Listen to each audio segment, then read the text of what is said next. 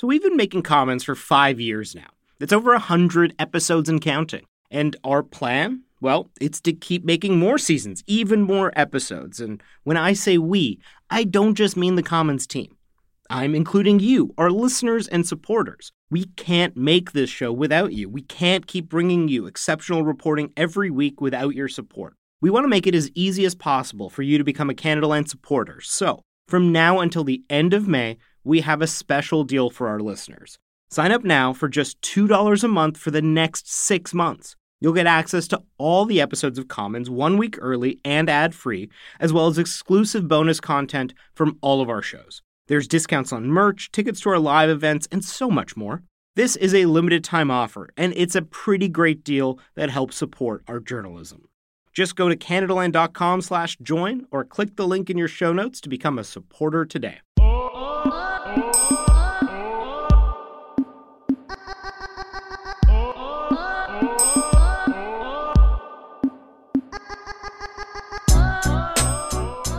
Okay, so last week was the first federal leaders debate of the election, hosted by past Commons guest and Maclean's political editor Paul Wells.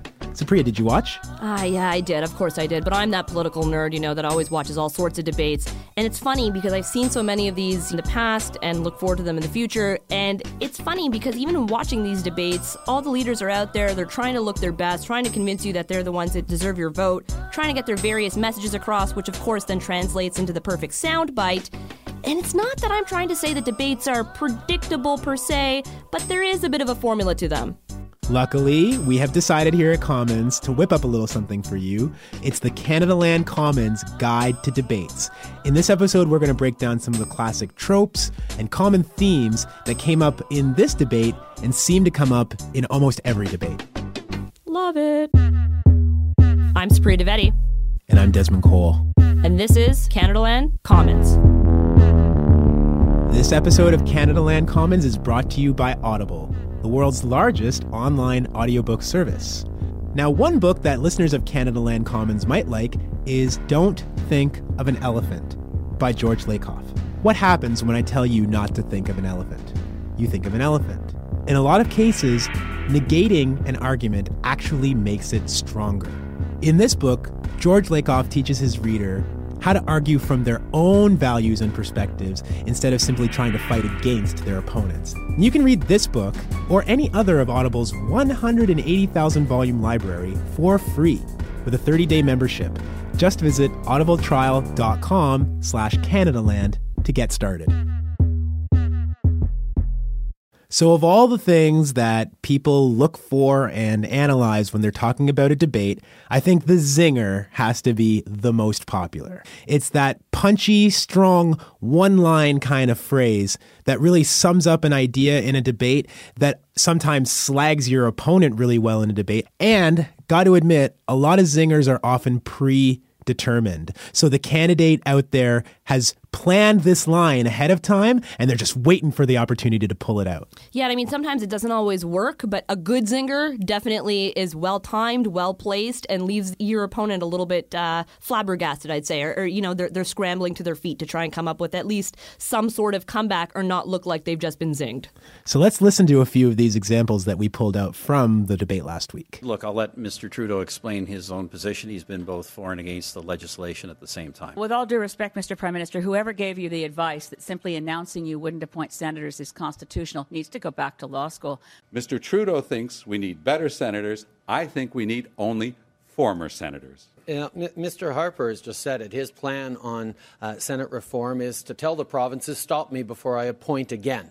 All right, Supriya, which one of those zingers stands out for you as being really effective? Oh man, the go back to law school one is just so good on so many levels. Why? Because pri- primarily because both the NDP and the Conservative plan for Senate reform is exactly that. It's unconstitutional. You can't just decide not to appoint senators and be like, "Oh, my job is done here." And I think Elizabeth May, whether or not people want to agree with her, she makes a really good point. And this is something that the Liberals have been trying to point out But for whatever reason, because they, you know, they have a vested stake in trying to tack down the NDP, people don't necessarily take those messages to heart. But I think when Elizabeth May says it, I think it falls on ears that are more willing to listen. You can't just use a one liner against anyone. They're specific, right? And that's why I actually think that the Justin Trudeau zinger against Stephen Harper saying, you know, your plan is basically stop me before I appoint again, that's really effective because Stephen Harper tried to paint himself as this reformist of the Senate. He made a very big deal about saying the Senate was not working the way that it was supposed to.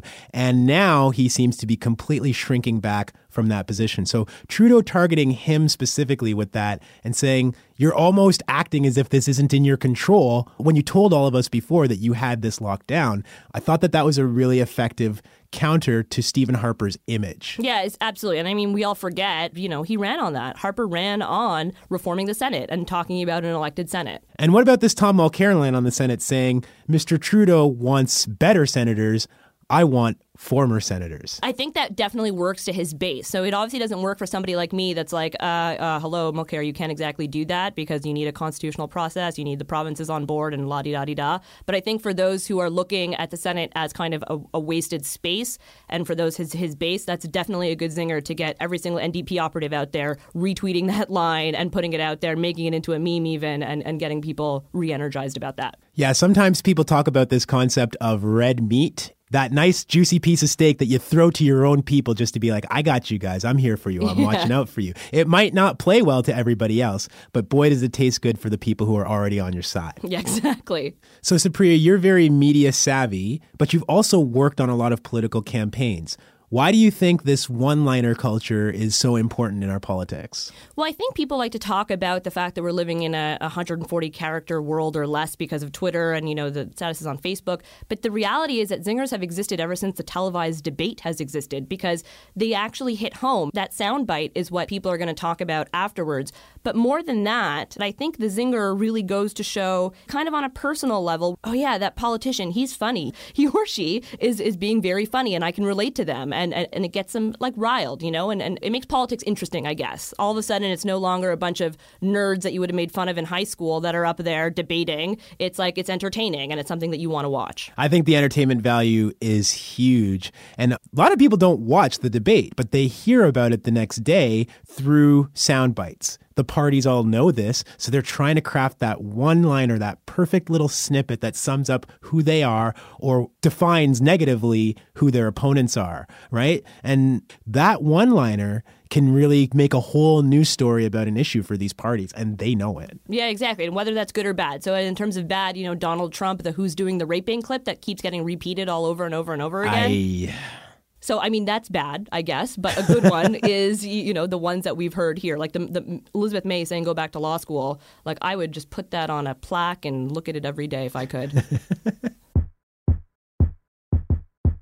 so next we have the half truth. Ah, yes, the not so truthishness of the politician speak. The truthiness. Yeah.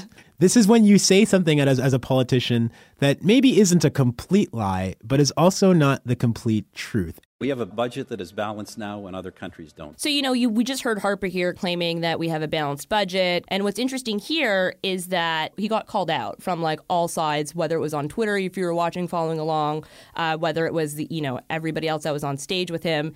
Des, I would like to know what your thoughts on this are because I think he's doing some major cherry picking here. Of course. I mean, the numbers that Harper is using to say that, by the way, for everybody who's wondering out there, we had a budget in April. So we have numbers for how the economy is doing from April and May. And if you only look at those two months, we're not in a recession yet. But let us not count our chickens before they are hatched. You have to have 12 months of information to decide whether you balanced your budget or not. And so taking two of those months and going off and having a party really cherry picking your facts. Excellent example of a half truth. We did a whole episode on whether or not this country is actually in a recession right now.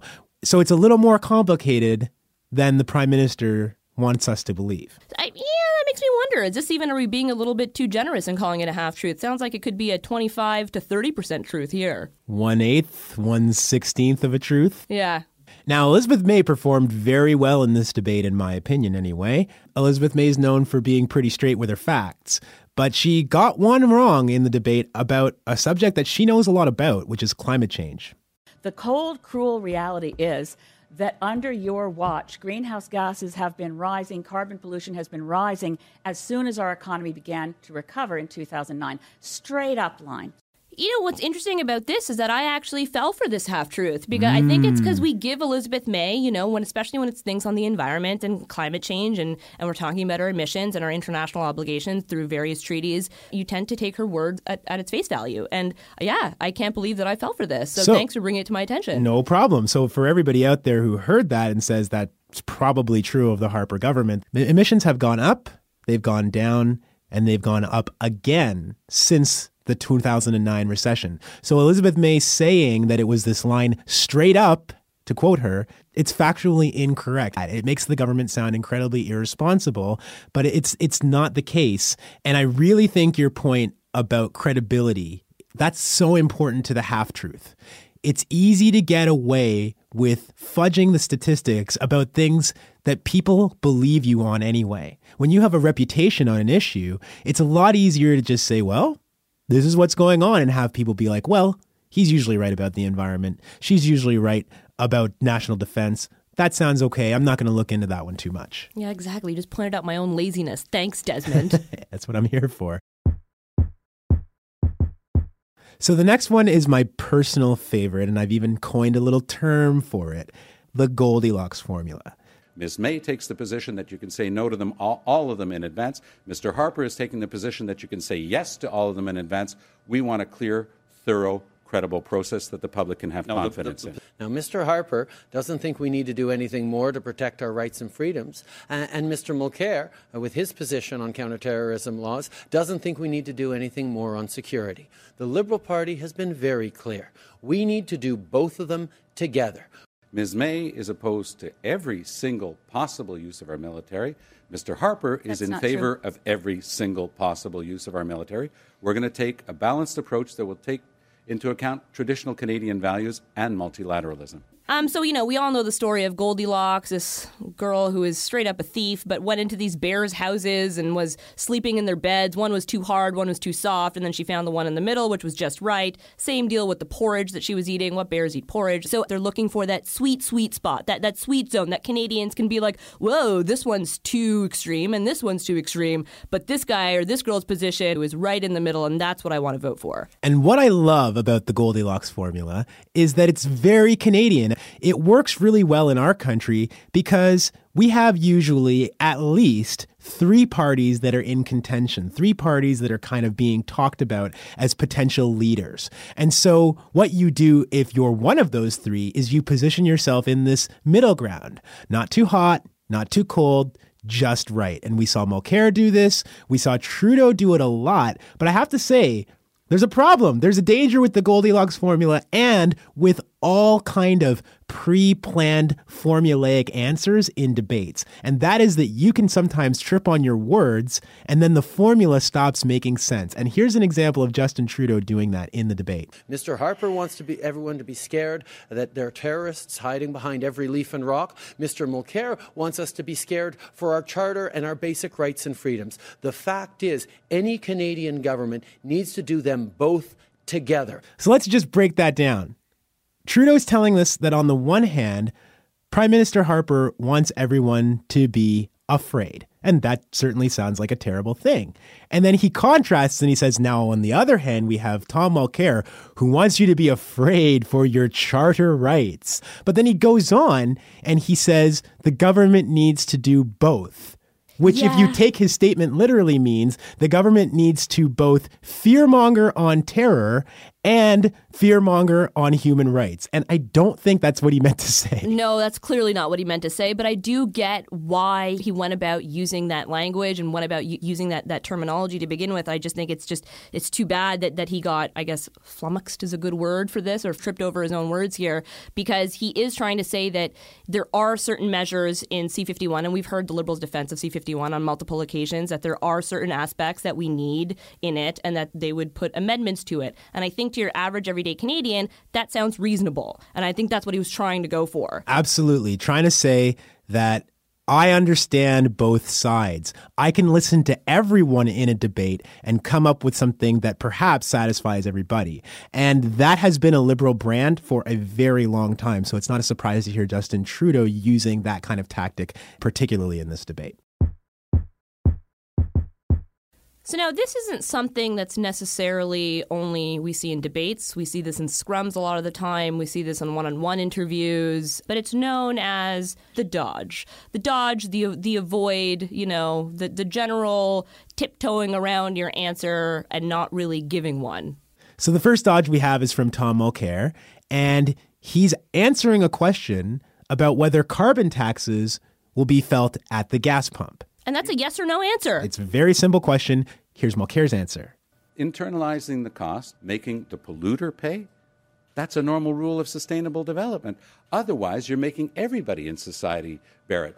User pay, polluter pay, basic rules of sustainable development. So what he's saying isn't wrong, but he's still not answering the question. Right. The dodge here is that the question is are gas prices going to go up? And he doesn't seem to want to answer that question. He wants to describe this invisible polluter who deserves to have to pay for their polluting actions, but he doesn't want to admit that maybe that polluter is the person buying gasoline. Exactly. And I think that's the key where he was kind of put into a box where he couldn't really answer yes or no. So, Des, that's a really nice t shirt that looks like you just rolled out of bed in. It was pretty hard. See what I did there? I gave you a compliment, but then I took you down. Here's Justin Trudeau talking about Elizabeth May. Elizabeth May makes a number of great points, but uh, one of the ones is a lot of Green support bleeds over to Liberal support, especially in the last weeks of a campaign um, when people are looking at the strategic vote and trying to oust whoever that they are trying to out. So it is smart of the Liberals to keep very collegial with Elizabeth May and her supporters and let them know that they are, in fact, if not all the time, but most of the time, on the same page. The Liberals and the Greens seem often very reluctant to disagree with each other. The Liberals have treated the Greens with a lot of respect. And look, there's nothing wrong with that. There's no, we talk about decorum in politics, we talk about civility. There's nothing wrong with conceding a point to your opponent when they make a good one. It's just important for me to point out that sometimes you do it to neutralize your closest competition. Sometimes you do it to say, yeah, this person's nice, but we all know that they can't win, or but we all know that the real argument is over here. So it's kind of a backhanded compliment when you see it in, when you see it in this context. Right, exactly. And if we don't want to be so cynical for mo- for those of you glass half full people out there, a good counter to this is the fact that the liberals are the only ones that are calling for Elizabeth May to actually be included in all of the debates because they know that Mulcair and the NDP won't. So at the same time of making themselves look good, they're also inadvertently making the NDP look bad, or maybe not so inadvertent, probably calculated and strategic, actually. Good point. So, Supriya, what do you think about the idea beyond this liberal green dynamic that we're talking about that all of the parties really don't want to go too hard against Elizabeth May, who in the polls is running far behind all of them because they don't want to be seen to be picking on somebody who has no chance of winning. And they don't want to be seen to be picking on the only woman leader in the field as men. How does that strike you? Nobody wants to be seen as the bully. Nobody wants to be seen beating up on the underdog when everybody already knows they're only vying for 16 seats. She's not delusional and thinking that she's going to be prime minister. People would be like, bro, too harsh, man, way harsh. Yeah, it's it's a really interesting dynamic where Elizabeth May performed exceptionally well in this debate. You never ever saw a talking point from one of her opponents criticize an Elizabeth May statement. You would hear Trudeau saying the problem with Mr. Mulcair, the problem with Mr. Harper, and vice versa. But you never heard anybody say that about Elizabeth May. And I think that this is why, because they don't want to draw too much attention to Elizabeth May and they don't want to be seen to be picking on her. Yep, bing, bing, bing.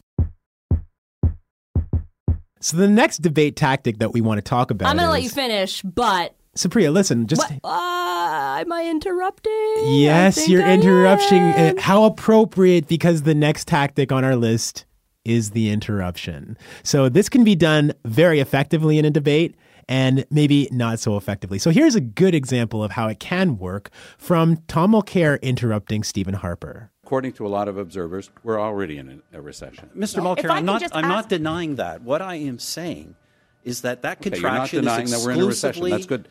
This was honestly one of the best lines of the night. He effectively got Stephen Harper to admit something that he has been running away from this entire election. His talking points have been running away from him, all of his supporters. And this is like hats off to Tom Mulcair. You know, I was, I audibly gasped at the TV. I was like, what? He just admitted it. We're in a recession. And when he repeated it, I'm sure Twitter spikes went up, Google searches went up, and it's it was just all all around well done. It was an extremely effective interruption, I think, because it's something that we've been waiting to hear the prime minister speak about for a long time. And that was the first time that he actually conceded it. So it was really smart of Tom Mulcair to put it in a box with a nice little bow wrapped around it and say, hey, everyone, I just want to point out that this dude agreed with me after not talking about this for months. Anyway, carry on, Mr. Prime Minister, carry on. Exactly. And if I was the NDP, I'd be packaging that up and making that into an attack ad, to be quite honest. but now we have an example of the interruption going wrong. And this again is a clip by Tom Mulcair, this time interrupting Justin Trudeau a few times. What is your number, Mr. Trudeau? Uh, first of all, Mr. Mulcair, I don't You're not question. answering. I don't question your patriotism. You haven't Uh, the question is, uh, why the is your policy Justin? so reckless? You want a number, Mr. Yeah, Mulcair? give I'll us a give you a number. number. Nine. My number is nine. Nine Supreme Court justices said one vote is not enough to break up this country. So, Supriya, the reason that I don't think that this one was as effective as the first one by Mulcair is that he sounded really rude and patronizing here. He asked Justin Trudeau a question and then didn't let him answer. And I feel like that offends the intelligence of the viewers. Because if you ask somebody a really straight question and they don't answer it, the people at home can figure that out for themselves. But by Mulcair being like, You're not telling me, give me an answer, winking to the audience all along, he's kind of insulting people's intelligence. He should have let Trudeau, I think, answer this and maybe come back afterwards instead of leading the audience so much. And I would add to that the other reason why this was a gargantuan failure is because he teed Trudeau up for one of his best lines of the night. It's like he just lobbed it up for him and he knocked it out of the park with that nine answer. That was one of Trudeau's better moments, actually, of the debate because he maintained his composure, even though it, you could tell he was a little annoyed, and he came out with a cracker. Yeah, exactly. And the best part of that zinger is that it seemed really off the cuff and natural, not one of these pre planted lines because he was being badgered by Mulcair and put into that corner. So, we all know in a debate, in any sort of messaging, the key point here is to hone in on that message as simply as possible. And often that means repeating the message over and over and over again. Sorry, could you say that one more time? I wasn't listening. You want to repeat it, Desmond. Repeat, repeat, repeat. Criticize Rob Ford all you want. He always brought it back to the taxpayer. In this clip, you have Stephen Harper saying tax a really ridiculous amount of times. Let's count, actually. Do you think we should count? Let's count it. The other parties want a different course. They would replace our low tax balanced budget plan. They want to spend tens of billions of dollars additional in permanent spending to be financed by high taxes, permanently high ta- higher taxes, and permanent deficits. They would take away, in whole or in part, your universal child care benefit, income splitting for families and seniors, and tax free savings accounts. They would hike taxes on business and on workers through increases, tax increases on the Canada Pension Plan, tax increases to employment insurance, and a carbon tax. Countries that have gone down the road of higher taxes and permanent deficits are failing around the world. I counted nine. That was nine times in 45 seconds, no less. So that's a tax word reference every five seconds of a closing speech. I mean, that's that's a new record, I'm sure, for something. But it hones in that message of I'm going to keep your taxes low. These other guys, they're going to skyrocket them, and you don't know what's going to happen. You want low taxes? You vote for my government. A lot of the time, you'll have Harper supporters or Ford supporters back in the day who will say, I don't agree with everything, but he is going to keep my taxes low, and that's why I'm voting for him.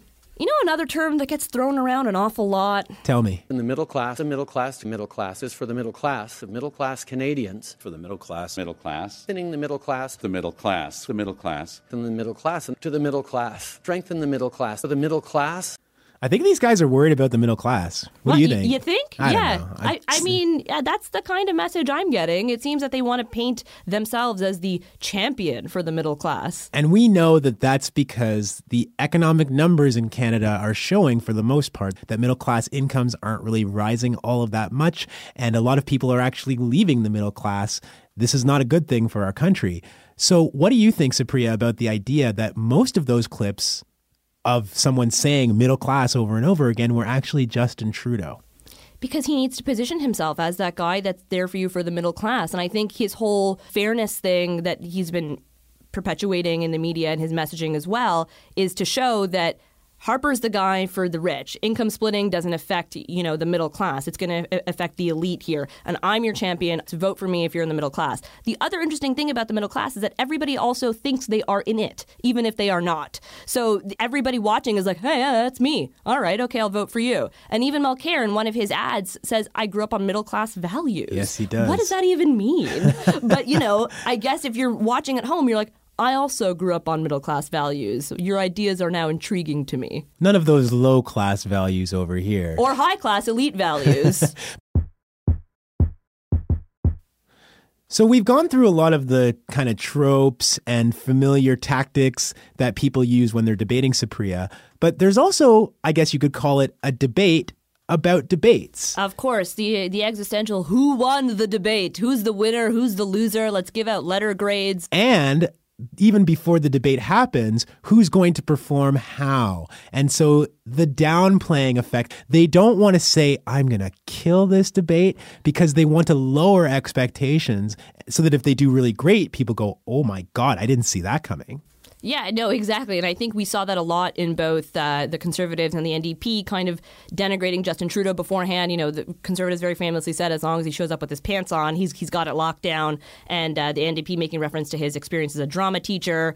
Uh, But, you know, in a way, they kind of teed it up for him again because if, in fact, everybody talking before the debate is like, well, you know, expectations are quite low for Trudeau, all he needed to do was wear pants and not faceplant. And all of a sudden, the post debate rhetoric is like, huh, did pretty good. So the actual mistake there was that they downplayed their opponent's performance before the debate instead of downplaying their own performance. Exactly. The key there is to always say, you know, debates are what they are, but like we're in the streets, we're, we're meeting regular everyday Canadians, we're listening to their concerns, and that's what matters on October 19th. And speaking about what debates are, to tie this all up, a lot of people wonder how much exactly these debates even matter after they're over. Some in the media love to declare the winner. Who was the winner of this debate? Let's ask Premier Hudak. Snap. Um, Because a little I- Ontario reference there for you guys. So after the Ontario provincial debates, everybody declared Premier Hudak the clear winner, and actually, in fact, Kathleen Wynne the clear loser. That was last year's debates in 2014 uh, Yeah. during the Ontario election campaign. Um, so exactly, and I think we like to in the media like to put a lot more importance on on debates, and it's not to say that they don't necessarily shift momentum or shift tone. They absolutely do, but in longer campaigns, um, I just don't think they hold the same sort of weight. I don't think it's bad to discuss them. I think people should discuss them. I just don't think that it's the only thing that matters. Well, hopefully now people who want to follow these debates in the future will have a little more insight and clues into how they actually work.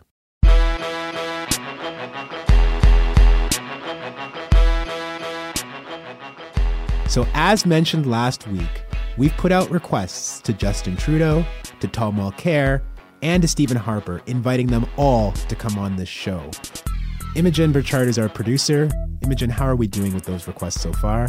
I have not heard back from Trudeau's people. I have not heard back from Harper's people.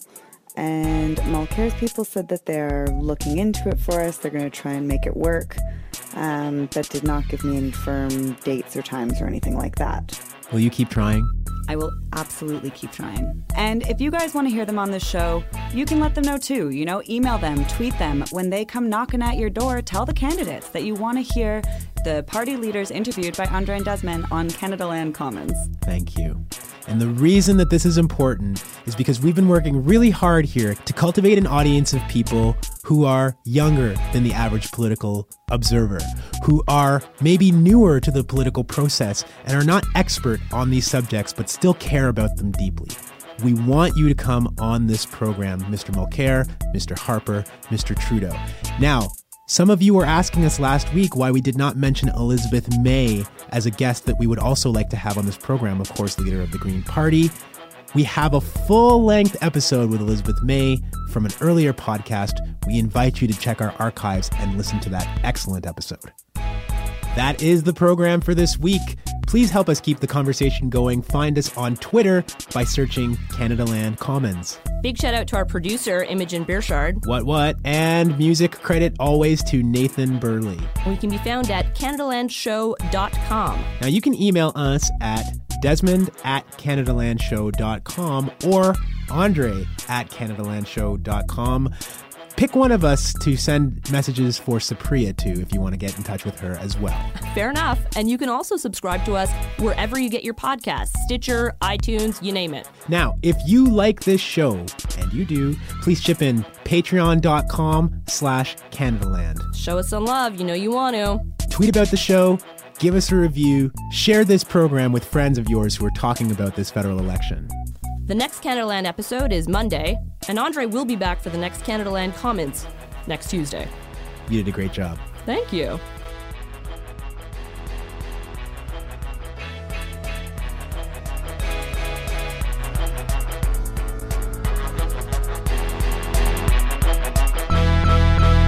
Faites attention, mes amis. This episode is brought to you in part by the Douglas Mattress. Now, I've said it before and I'll say it again. One of the best, and I mean the best things you can do for yourself is to get a good quality mattress. The time is now, people. Douglas is giving our listeners a free sleep bundle with each mattress purchase. Get the sheets, pillows, mattress protector, and pillow protectors free with your Douglas purchase today. Visit douglas.ca slash Canadaland to claim this offer. That's douglas.ca slash Canadaland to claim this offer.